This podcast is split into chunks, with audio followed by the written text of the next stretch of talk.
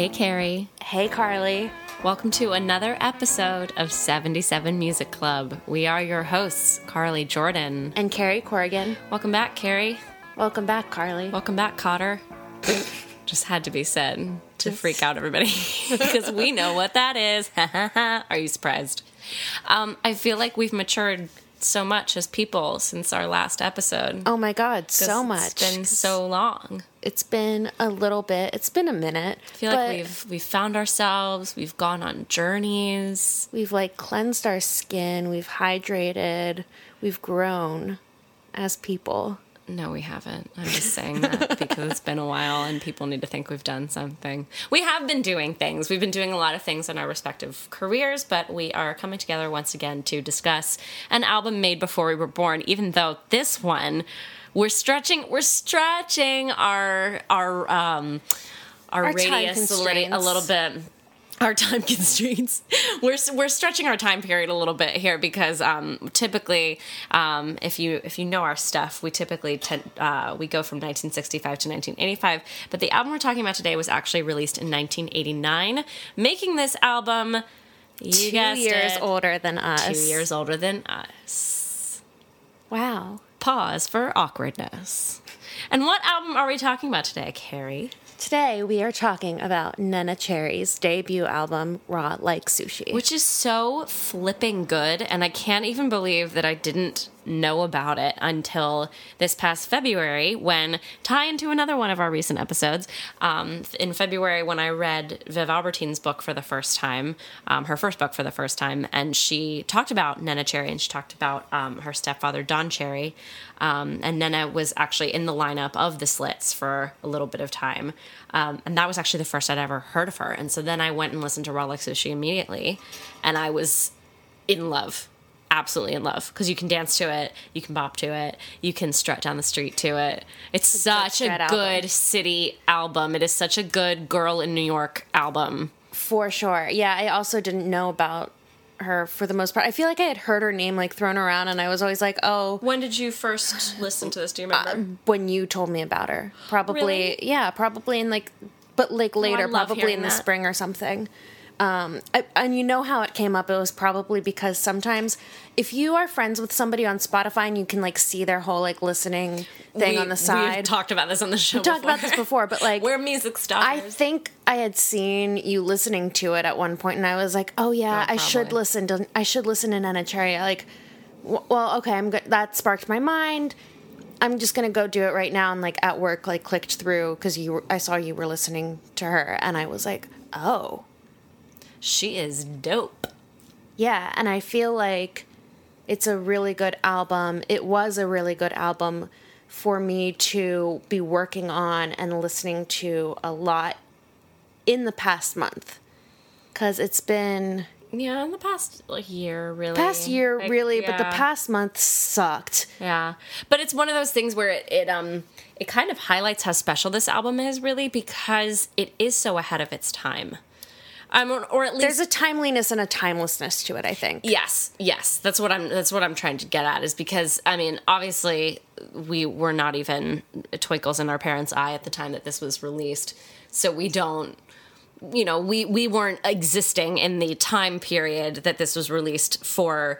Um, in in terms of looking at it from the perspective of women, um, like we we wouldn't know what it was like personally to be there at this time when this was released and to experience it as female people.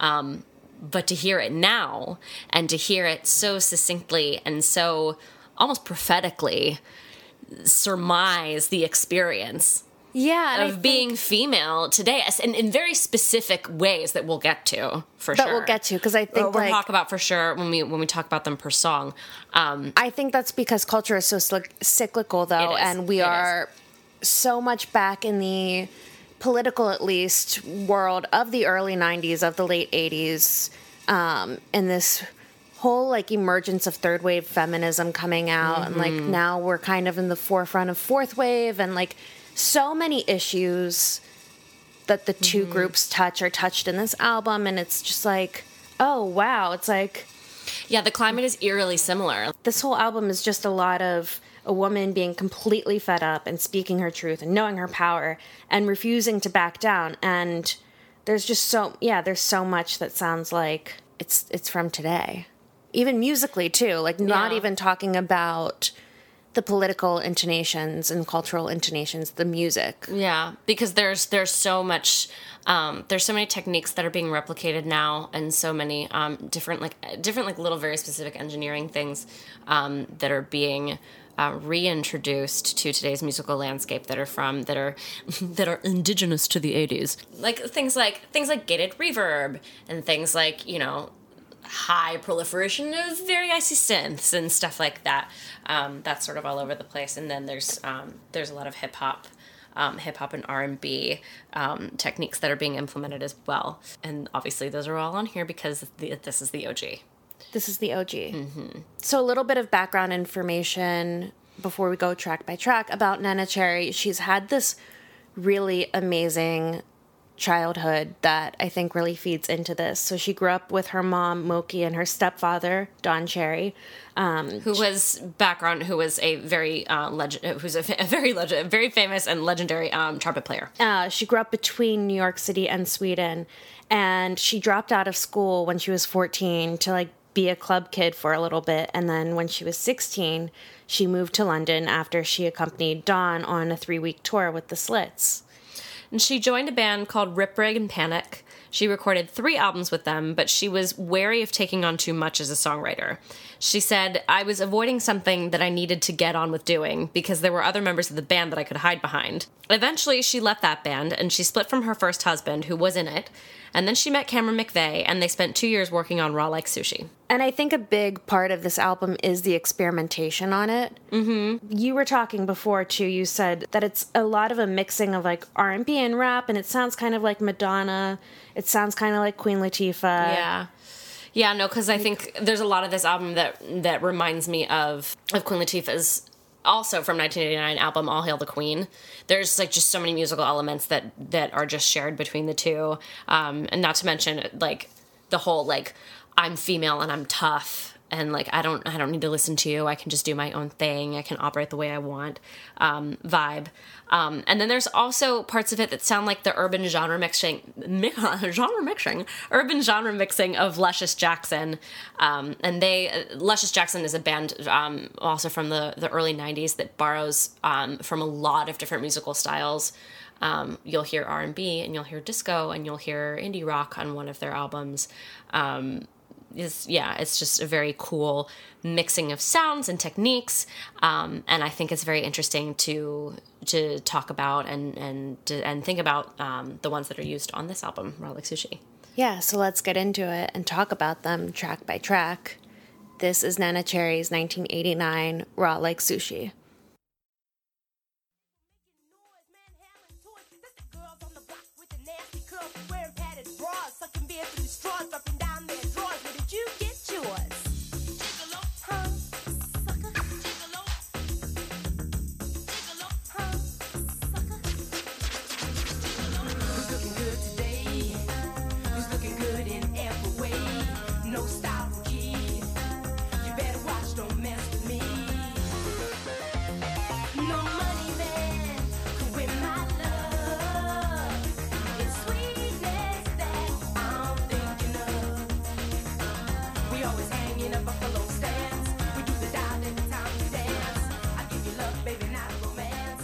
The first track is Buffalo Stance, and obviously, this is Neneh Cherry's most popular song. Um, it's kind of like you might not even know who Neneh Cherry is, but you've probably heard the song. It's everywhere. She told the New Yorker a few years ago, quote, that song still pays my rent quite often. It's like an old friend.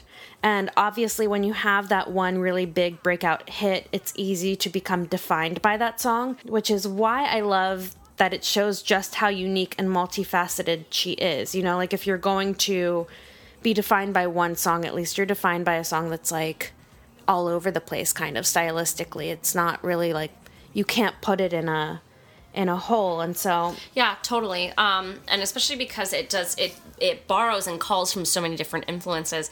Um, for instance, the synths on this song are taken from Morgan and McVey's 1987 song "Looking Good Diving," and Tim Simenon took this apart and reassembled it collage style into what became what we know as Buffalo Stance. So this song is really is really made from a mixture of different parts, um, and and it's interesting to hear just sort of like how it like it sort of like takes all of like what was the late 80s and made it into this into what became a definitive late 80s song Yeah, and I think especially because even though she was associated with the Slits for a while and she was in Rip Rig and Panic for a few albums, like this is her first big solo song and it's the first one to reach mainstream culture, um, mainstream MTV culture. So like you said, it is very like 80s and it's very like speaking to that time. Um, and the cool thing about it to me is that it not only opens the album, but it was released as a single a solid six months before the album even came out. So I think it's very appropriate that she gives off this first extremely memorable impression, like impossible to forget. And she makes it known that she is difficult to pigeonhole in terms of genre because, yeah, it's it's just all over the place. But she also gives off the impression on this song, which carries through the entire album, that she is an unfuckable, uh, unfuckable unfuckwithable unfuckwithable our favorite word, an unfuckwithable baddie who gives zero F's about telling y'all off. yeah it's absolutely totally memorable just like you said i mean how often have i been singing this song around the house it's just like it, like it stays in your head and you just want to dance to it. It's so great.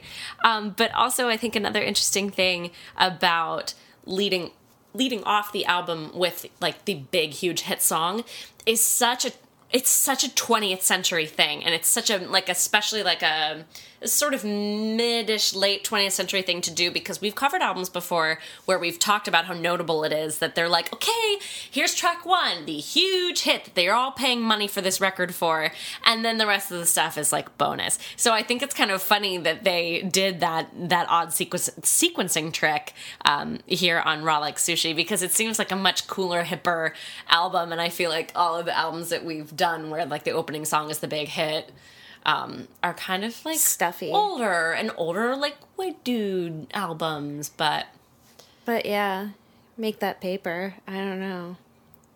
Like let's get, Get that, that bread. bread.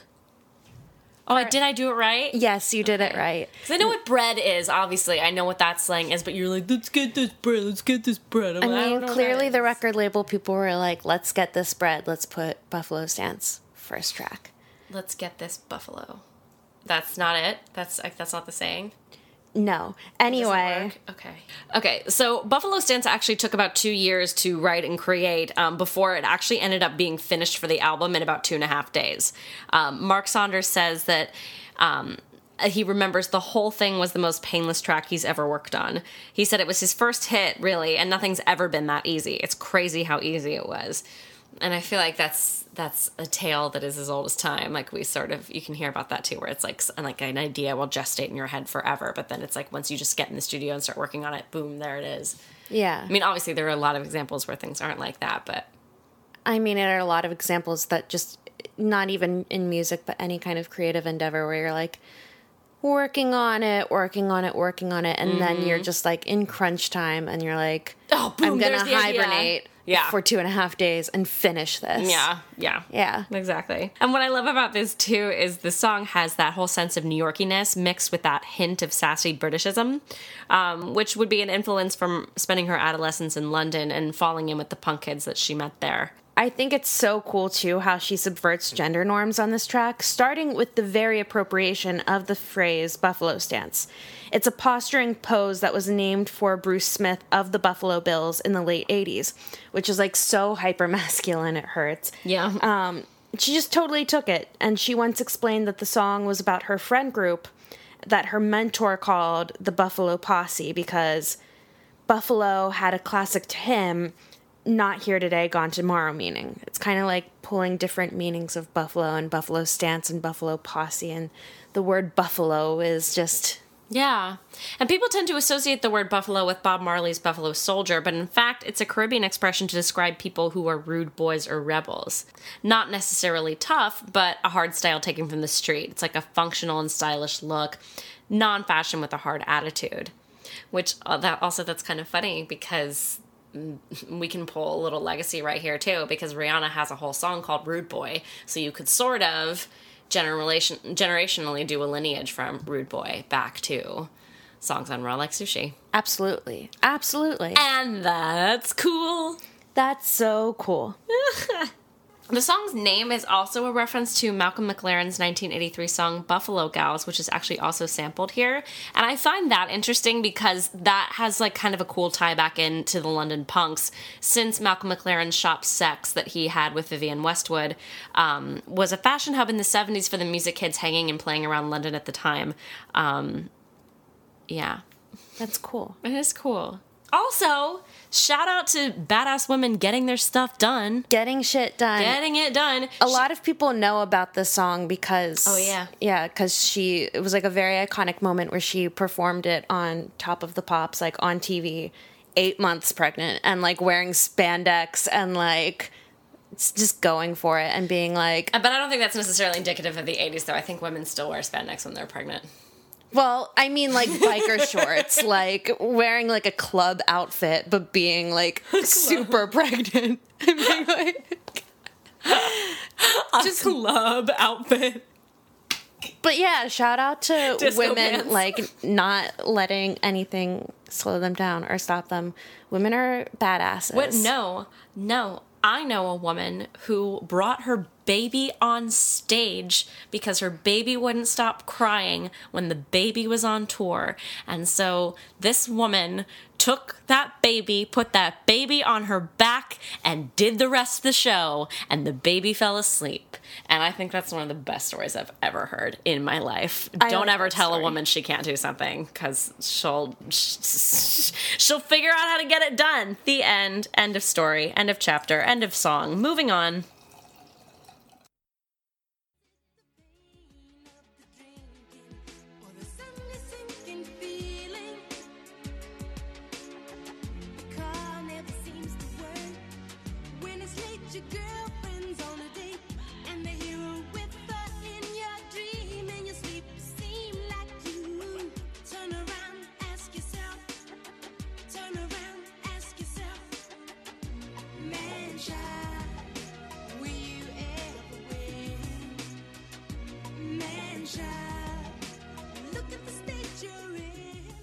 The next song is Man Child. And um, hi, hello, is this song not 2018 AF?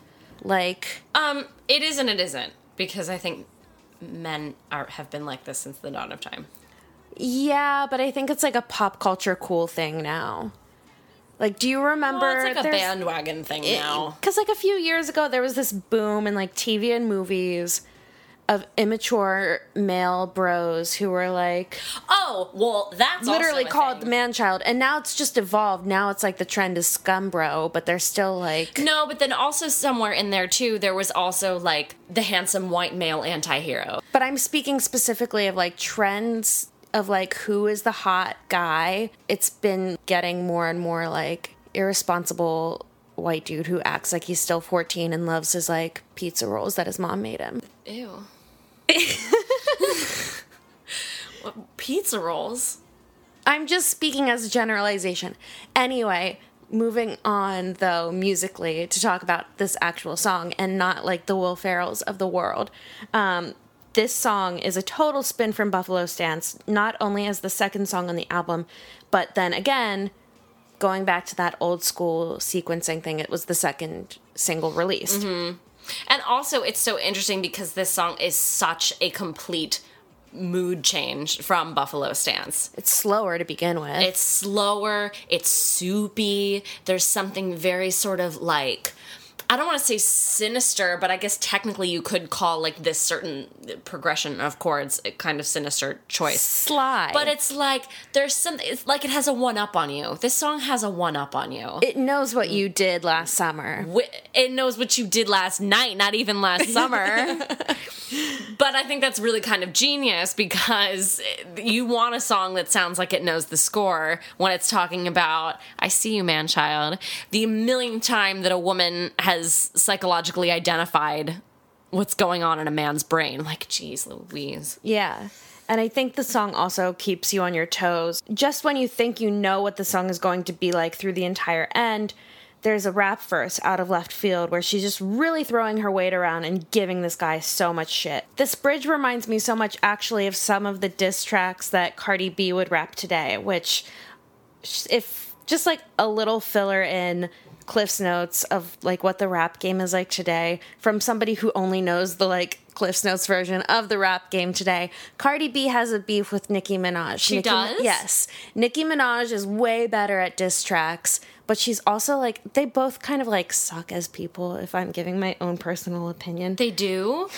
I don't. I mean, I don't really know, and I don't really care because they don't affect my life in any way. But anyway, Nicki Minaj is better at diss tracks and has diss tracks about Cardi B, but the attitude and the referencing to like late 80s and 90s hip hop and rap style like yeah, is very totally. Cardi B. Like she has that song with Bruno Mars, which Bruno Mars appropriates like any past hip hop sound, but his latest one is the 90s. So like Yeah, that song totally. Finesse Yeah. reminds me a lot of this song in a way and it's like cool to see that lineage. Yeah. Yeah, I mean, and sort of like like the converse of this, like this, you know, obviously this is the subject matter of this song is about something completely different, but this, in that sort of like I have a whole handle on what's going on in in this situation ness. Um, this reminds me a lot of a track on Queen Latifah's "All Hail the Queen" album called "Ladies First, where you know they outline like going through like the experience of of being female and like sort of calling out um, in very specific and you know really witty ways um, you know what that experience is. And um, it sort of has that same kind of attitude and that same kind of um, i see you vibe.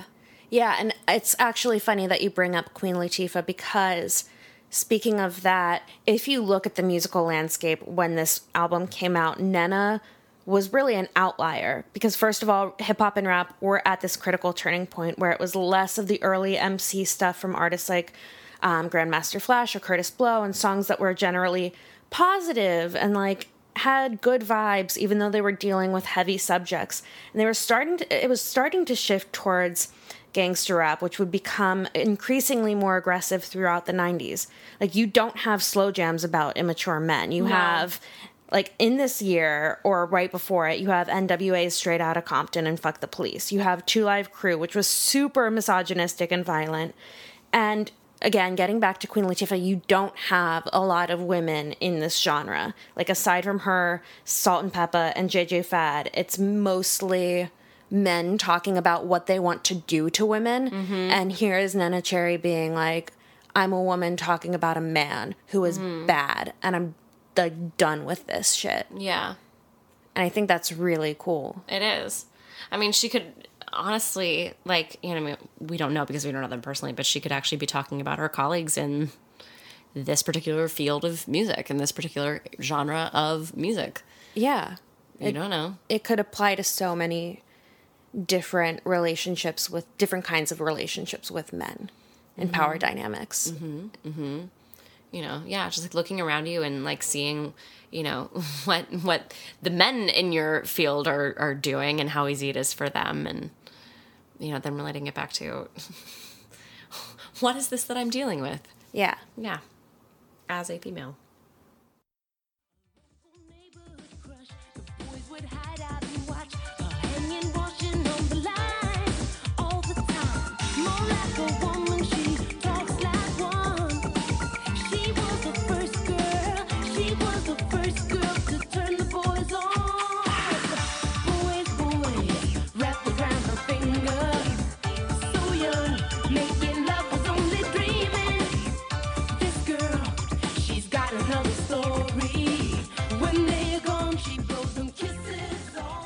So the next track is called Kisses on the Wind. And Neneh wrote the song based on her own experiences in school. And it's one all girls share, absolutely for sure. It's about that girl in your grade who comes into her sexuality faster than everyone else, purely by the accident of her biology. Um, there's that lyric in there. She was the first girl to turn the boys on. And I mean, we all remember what it was like seeing that girl around school and feeling like you were totally lame because you didn't have that certain something. Yeah. I mean, we all went through that super awkward period where we're like, oh my god, no one look at me. Uh, yeah, and it's like so scary now to see like how many teens and tweens like don't have that awkward period anymore. They just like No, immediately just look like grown-ups and they look like older than me. And yeah, it's like I'm intimidated by like 13-year-olds today. Well, 13 year olds have been mean since the dawn of time. They're, they've always been mean. And they just look better now. Yeah. There is that. There's that. Another thing that I think is super smart and super great um, is that if you listen to the instrumentation of this song, um, the guitars and the synths are working completely against each other here too. Um, so that they they they sound like they're completely in conflict, um, which is cool because it underscores the awkwardness of adolescence and how we feel like there's always like something going on in our brain that our bodies aren't really adapting to or vice versa or whatever it might be or you know someone's not understanding us or we're not saying the right thing. And the particular way that that, that sort of just like crashes your world down um, when you are a teenager um, is reflected in the music and that's super dope. That's super dope. I never even noticed that and I'm to have to like re-listen to the song. Oh it's cool. It's really cool. With that in my mind. yeah. Pay super attention to it I think this song also paints such a vivid picture of life in New York because I think when you're not from here originally, you were really aware of how mature kids and teenagers are, like so much more mature than you were. Um, this the idea that city kids grow up faster is not false. It's not a stereotype. It's it's true.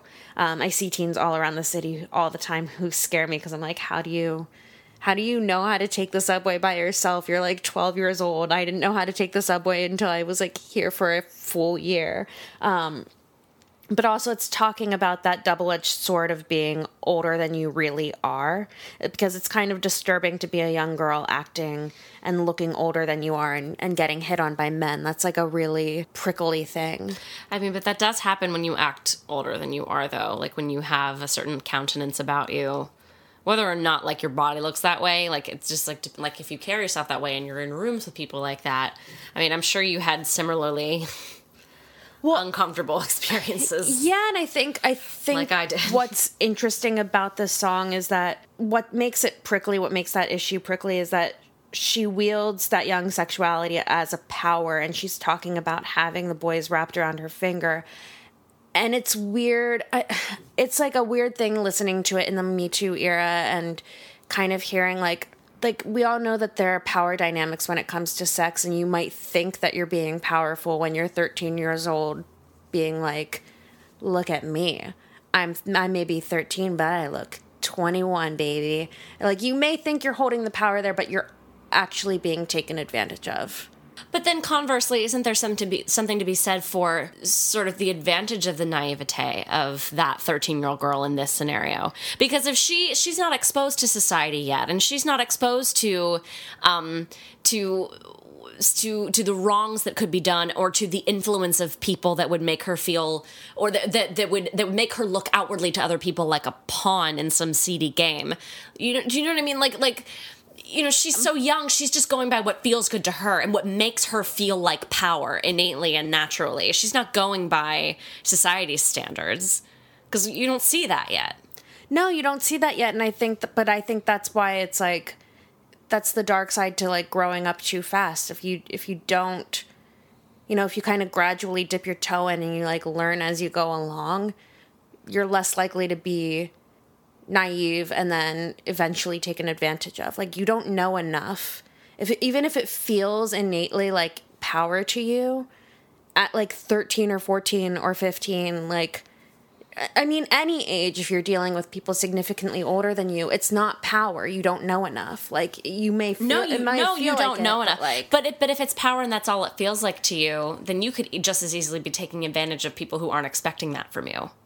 Do you know what I'm saying? I disagree with that, though. I disagree with the idea that like you are taking advantage of someone else because it all I mean that that very specifically like- depends on the situation.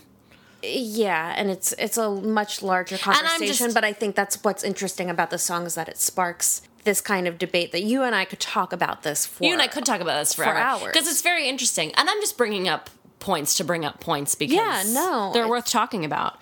But that's what's cool, and that's about- also you know that's what this song instigates too you know if you're you know if you're gonna analyze the song and you're gonna talk about the song then talk about all sides of it and talk about you know the the thing that it naturally makes you think of um so it's it is worth this it is worth this this discussion I don't, yeah. There's no easy answer. no There's and there, there no- isn't an easy answer because it is so subjective and it is such like a case by case thing because everybody's experiences of growing up are different and everybody's experiences with coming into their own sexuality are different. Um, and i think um, that this song highlights that because you do see both sides. Like you can see the point of view of the girl who does mature faster. And you can see the point of the girl who is the who feels like the outsider and who feels less with it and less like she knows what's going on because she hasn't. Yeah, and I think you also can see the point of view of Neneh as a 25 year old when she was recording this, kind of like objectively looking at these people from afar. Like, Mm-hmm. she's not necessarily old, but she's older, and she kind of has that, like, she has the knowledge of how it's going to work out. Mm-hmm. I mean, that's And, what like, makes it so relatable this, to you and me because it's like we have these thoughts about these kids that we see, and we're like, oh, God, girl, wait till you find this out. Wait till, just you wait, just you wait. Yeah. but it wasn't that long ago that we looked at people who said, ooh, just you wait. And we were like, ugh, whatever. Yeah. And now it's like, ooh, ooh, I feel the creaks.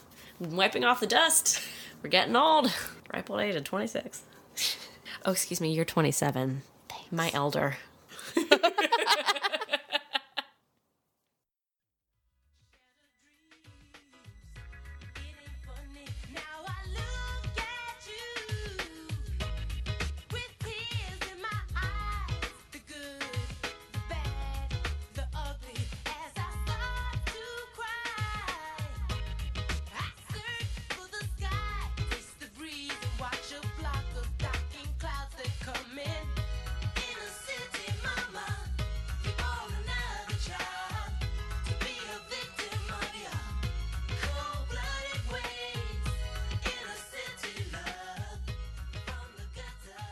The next song is Inna City Mamma, and the backbeat on this song is just so deliciously urban 1980s.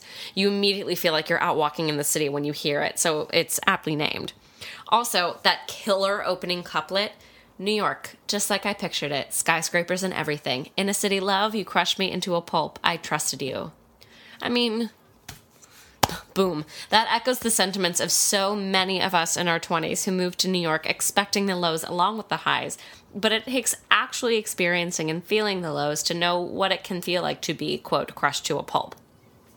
The wink in the eye of the lyric, though, is that we all know that those episodes of discouragement will end with us coming back for more every single time.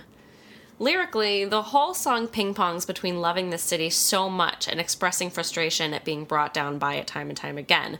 Like, now I look at you with tears in my eyes, the good, the bad, and the ugly. Like, I mean, couldn't we all make maps of the places we've cried in public in New York? Um, absolutely. I could for sure make a map. And it reminds me of something someone tweeted recently that I think about all the time. It was like, New York is the best place to have a bad day because you can cry in public and literally no one cares. But yeah, I, I think I, I ping pong a lot between I've wanted to live here since I was 12 years old. Wow, 12 year old me would flip out. And I hate this trash city. Why are any of us still participating in this charade? New York is for losers. Like, Yeah, we all do that. it's That is definitely a common phenomenon. of this city. yeah, and that is so perfectly expressed within the give and take yeah. aspect of this song. Absolutely. um, and it's just like it's got a sick beat too, and and ironically enough, it's like one of those songs that like in terms of like BPM like perfectly matches up to a common pace of a strut of walking down the street in a city when you have to like be somewhere. I love those songs. Those songs where you like walk down the street and you feel like you're in a music video and you're kind of like in your own music video. Yeah. And if you don't do that to some songs, then like, I'm sorry for you. I mean, it's it's a get your life song. It really is in so many ways. Layers. It's an onion. Or a parfait. Parfaits have layers, Carly. I know they do. Well, it depends on whether you want a sweet or a savory layer. Let the people choose.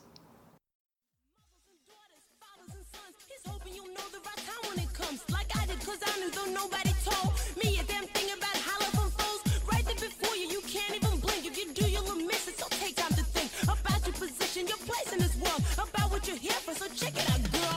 Boys the right you, you're in this too. Come on, be real now. Can we count on you to be strong and to love us through thin and thick with your heart and your soul, not the size from your dick?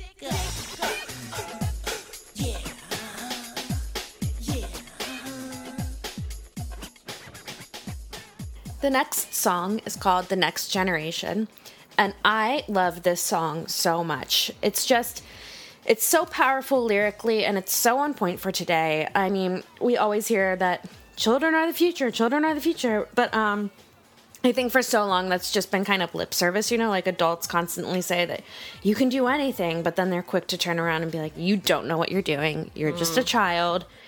Or like, how many dumb takes do we need to hear about millennials being the worst generation that's killing everything? But meanwhile, it really is our generation and the generation below us that's doing the real work to change the world. We are the future. Neneh Cherry points out these things that we're talking about so much right now. Things like teaching boys that it's okay to be sensitive and loving and to love women with their heart and soul and not the size of their dicks. Like, killer line. Um, she's talking Seriously? about crises we still face today from the public school system to the alarming number of unwanted children in the world that go ignored by you know rich people who are just looking through looking to jump through any hoops necessary to have their own clones i think she says in the Yeah. song and it's it's shocking but also not shocking if that makes sense that it's still relevant Yeah, and it's so insanely prophetic that it leaves me totally dumbfounded. The fact that she felt so strongly about these issues and that they were prevalent enough to get under her skin that she needed to sing about them makes it all the more glaringly obvious that the problems she's singing about haven't gone away, nor are they any kind of new. Um, obviously, there are major systematic social issues that you grow up knowing about, but it's the very specific problems that we've sort of had to grow into, um, like the fact that it should be commentary, comment. like the fact that it should be common parenting to teach your boys that it's okay to cry and be scared and ask for help and feel whatever they want to feel. Um, to the alarming number of people that turn a blind eye to various kinds of child abuse in this country if the child is brown, um, et cetera, et. You know, we could spend forever listing all of the trash things about society right now. But the fact is, is it's it's alarming when you look at songs like this and realize how little has actually changed.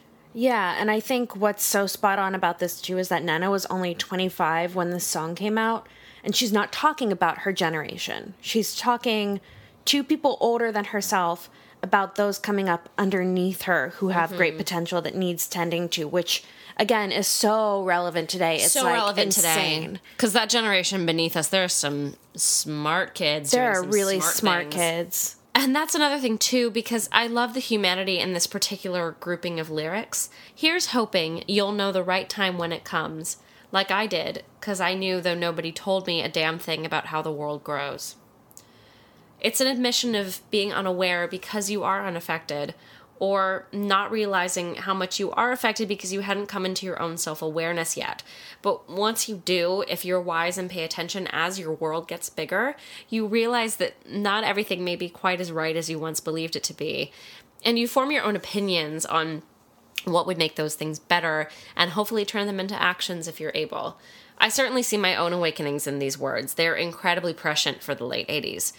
As a young woman coming up in a time when narratives of people from all backgrounds are so easily accessible via the internet, so much so that we're now subject to a phenomenon called empathy exhaustion. I can relate so much in this current moment of my life to realizing many times over that the world isn't so black and white. Human connection isn't so simple, um, that morals are relative. Just like Neneh illustrates in this song, I don't like what I see in the world a lot of the time. So, what's left for me, for us, to decide where and how we can positively go from there.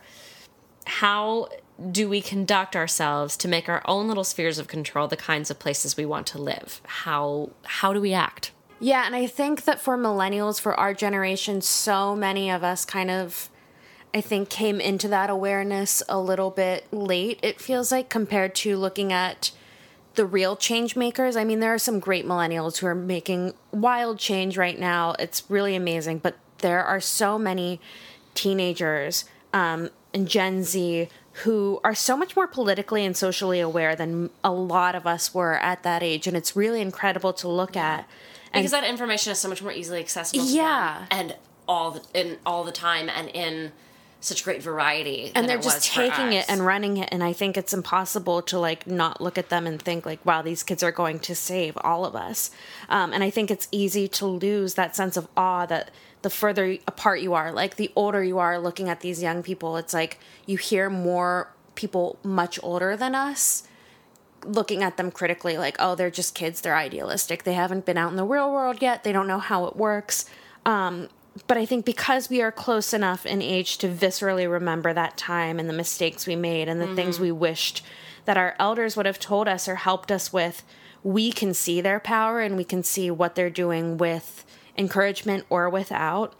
And it's it's really up to us and Neneh and people like Neneh, you know, telling, kind of being the messenger, the in between person, like doing our part, but also being like, hey, older people, like, don't dismiss these kids who are really our future, who are really out there doing the work. Like, don't dismiss them because they're young. Yeah, yeah, totally. I mean, it actually scares me to see how mature and self aware some of those kids are at such a young age. Um, it's like the length of time it takes to grow up dramatically decreased, starting with the tail end of our generation. The internet, man. Um, and I love the lyrics at the end of this song that go, and you wonder, right, if they've forgotten or if they just can't remember that they ever were small one time. I think about that a lot. It's because I feel like that a lot. Yeah.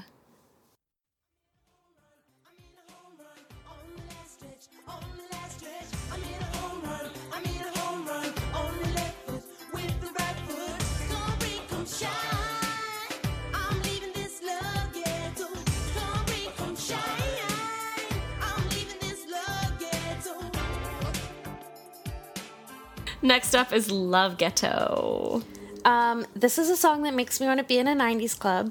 Um, I mean, I can hear it in my head right now Like- just because it's so catchy. It's so catchy. I want to like go to Urban Outfitters, buy a costume of like 90s reappropriated stuff and go to like a 90s night. Everything old is new again, folks, in Yes, case you haven't gone to Including this an podcast. H&M, Urban Outfitters, Forever 21, any kind of fast fashion or in case you haven't listened to this podcast. or that too. Everything. you don't have to go far for that reference. Um, but yeah, this song is just like another cool genre bending track. There's the thumping beat that makes it really dancey, but then there's also like a groove to it and these cool horns. Sounds like a fusion of dance pop and like old school funk, which is Yeah. just it's cool. Yeah. It's I don't have anything else No. to say about it. There's other not than a lot. It's just it's cool. Yeah. There's not a lot to say about this song other than it's just it it works well on the album. It works well while it's placed on the album. It has all of those fusions that you mentioned and those um those instrumentations that you mentioned. And it slaps. like slaps. that's all we It have slaps. to say. Sometimes, sometimes that's all a song needs. Sometimes you just have a song on the album that just it's there because it slaps, and let it slap.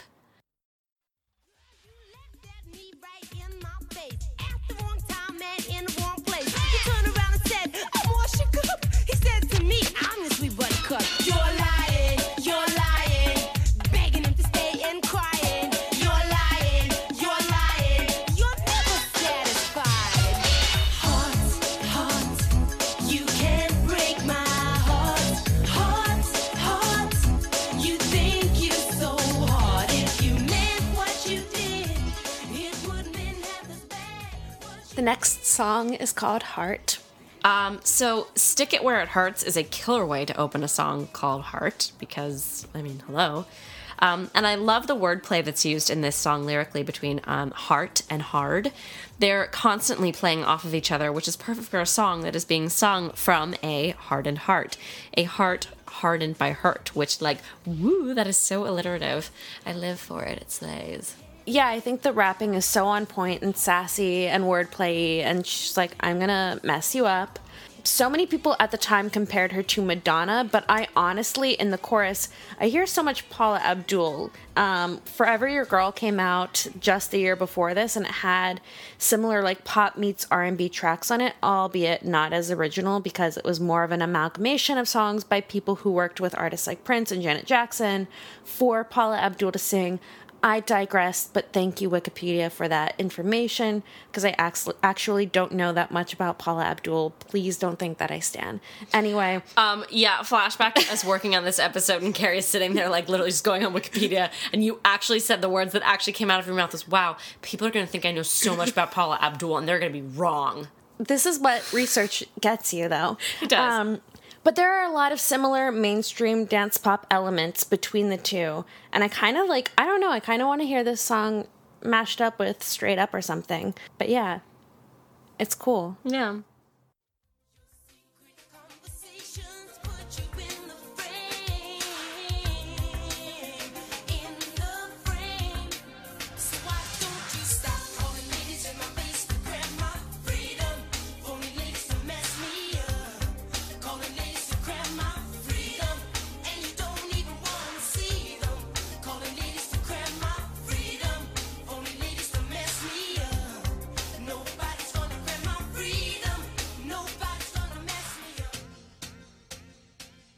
Next is Phony Ladies. Okay, let's start with the chorus of this song because as soon as you hear it, you cannot help but notice its relevance right now.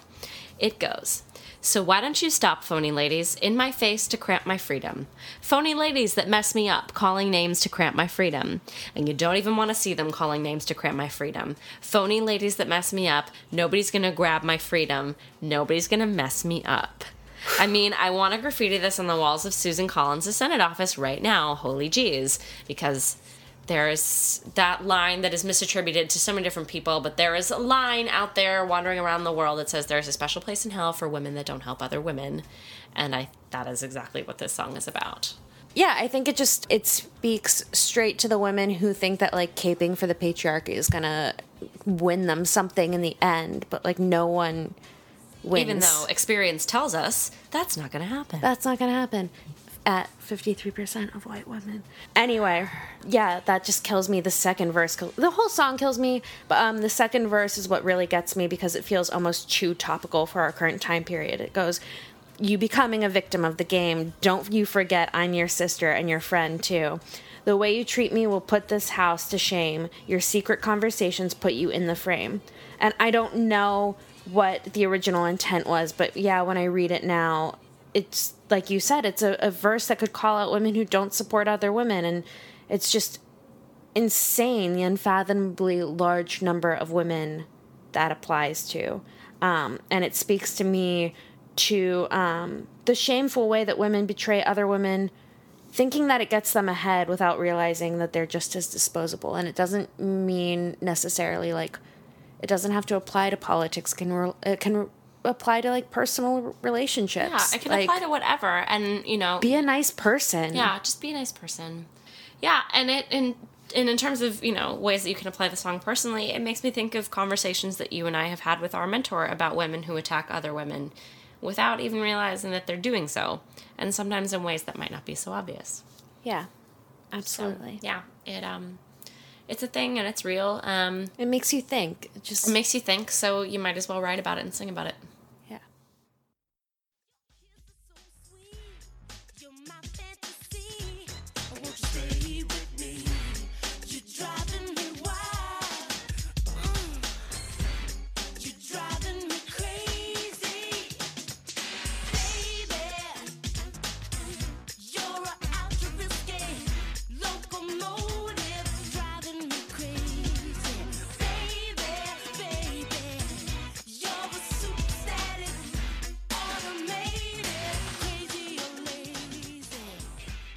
Next up is Outre Risque Locomotive.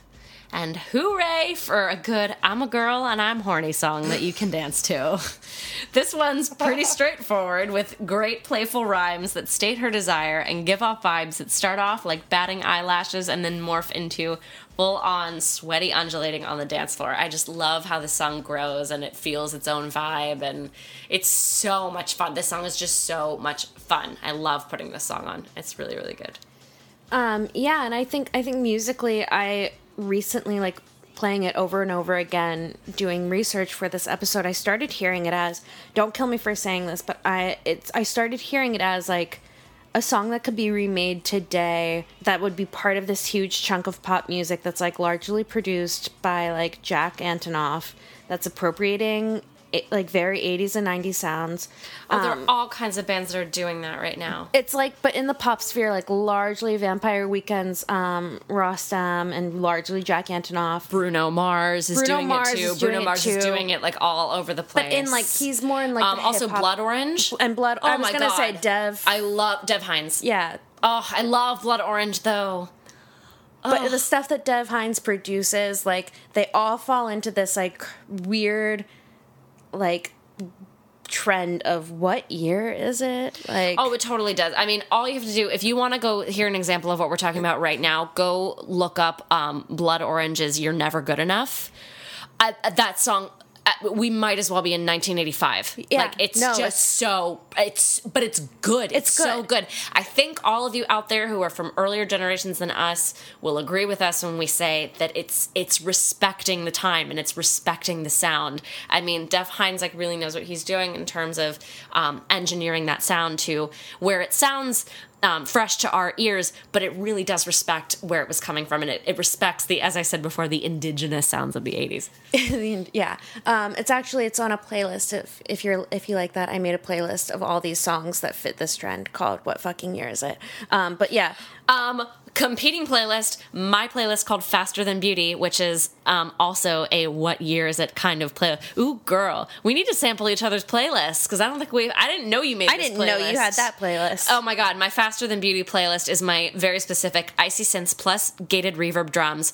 Um, and they have to be songs that you could listen to on a dance floor in a club in the mid 80s. oh mine are more like pop radio-y like but anyway it's like carly oh, it's but Oh, well this then song pick your anyway, poison. These these both sound like great playlists that you could listen to depending on what for you're time looking for. for time machine felt feels anyway Yes. i started hearing this song in that light and i really want carly Rae jepsen to cover it i'm serious because like carly Rae jepsen's emotion album is such a great tribute to 80s I have not heard it. pop Is it good? people have talked about it as being like one of the best albums of 2016 Oh, really? people have been talking about how good Carly Rae Jepsen is, like in terms of like the pop world, for like a couple years now. Okay. but yeah, no, I think Carly Rae Jepsen just does a really awesome job with '80s influenced pop. But yeah, it's just it's good.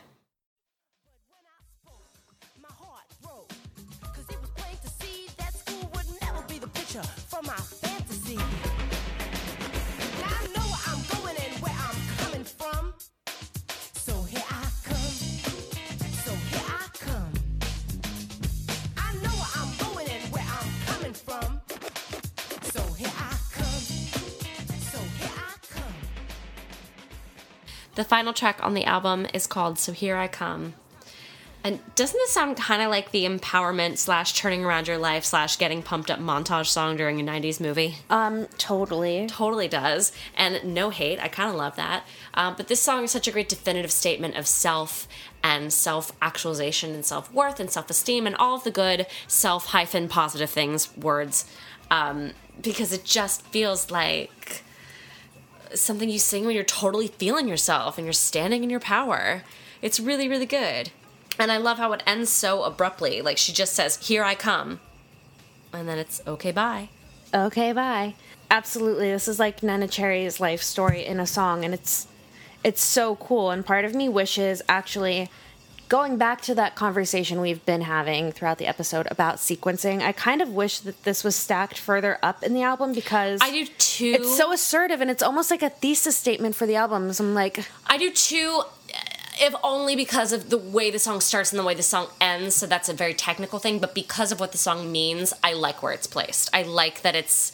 I like that it's the final sentence because I know you and I both love in writing in nonfiction writing. You and I both love a good clincher sentence. You and I talk about that all the time when we talk about pieces of writing that we like. we do, but I feel like this is more of a lead and not a clincher if I'm going to get like journalistic with the terms because it's like it's stating what her whole shtick is and Yes, her whole album. And I so I'm get like, that. I get you've that. I'm like, you've buried the lead. Like you've you've given us literally, you've given us this whole album. We know what you're about.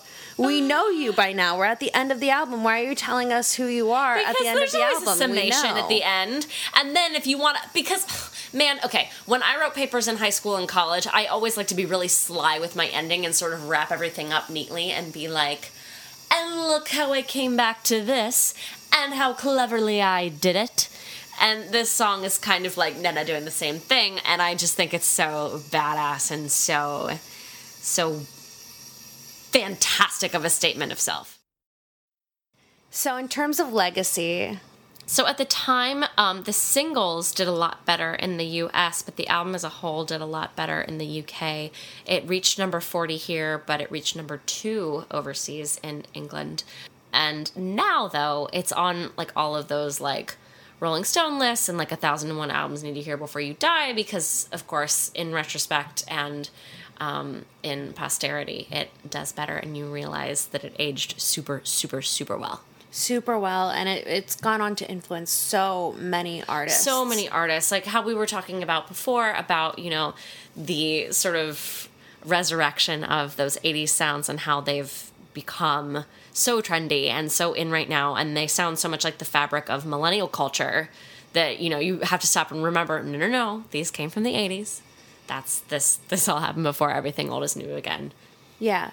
Um, and like we were talking about, like Rihanna is is influenced by her, and um, Cardi B, and um, princess nokia is another one that i'll For I sure. throw out um, MIA. Like MIA has clearly modeled some of her career and aesthetic and like genre bending musicality off of Neneh Cherry. I would also say that her drummer Madame Gandhi, who has a solo career of her own and is really great at like politically and socially conscious songs that slap at the same time um, and mix all these different genres. Uh, she is super influenced by Neneh Cherry. Um, and again, talking about Cardi B, like Cardi B, as much as we kind of like make fun of her, um, she owes a lot to Neneh Cherry. She's only the fourth female rapper to have her first two Hot 100 singles hit top 10, and Neneh Cherry was the first. That's four. Four women from the 80s until now have had that like succession of hits on the rap charts. That's insane. Um, and then like getting out of the like rap realm into like dance music and pop music, I think Robyn is influenced by her. They work together um, on Neneh Cherry's 2014 album. Uh, Robyn is. I would say the band Tops is kind of influenced Yeah. by them as well. I hear a lot of those sort of like distilled disco sounds that sort of ended up being R and B and synth pop.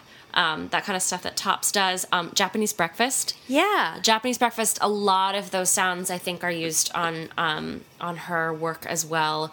Also Lorde. Like Homemade Dynamite on Lorde's last album could totally be a Neneh Cherry song and um and same with Royals, I think thematically at least in the same sense of like we're outsiders, but we're cool. We think Yeah. we're really cool. And then because Neneh is so badass, she is still making music, still creating, still doing some awesome stuff.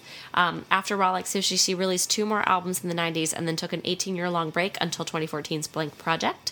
And now she has a new album out literally this month called Broken Politics and is totally back in the game and back to making music. And we are so here for it. In fact, New Yorkers, Neneh Cherry is going to be here. She's going to be in New York City. She's going to be in Brooklyn on December 2nd at National Sawdust, which is a really funky, very random feeling venue, but it's still really cool to go there because it's very It's so small. it's so And intimate, so intimate. and it's so like angular and minimal and cool and arty and like it's very like I'm her. a Brooklyn art kid and I'm gonna go see some music.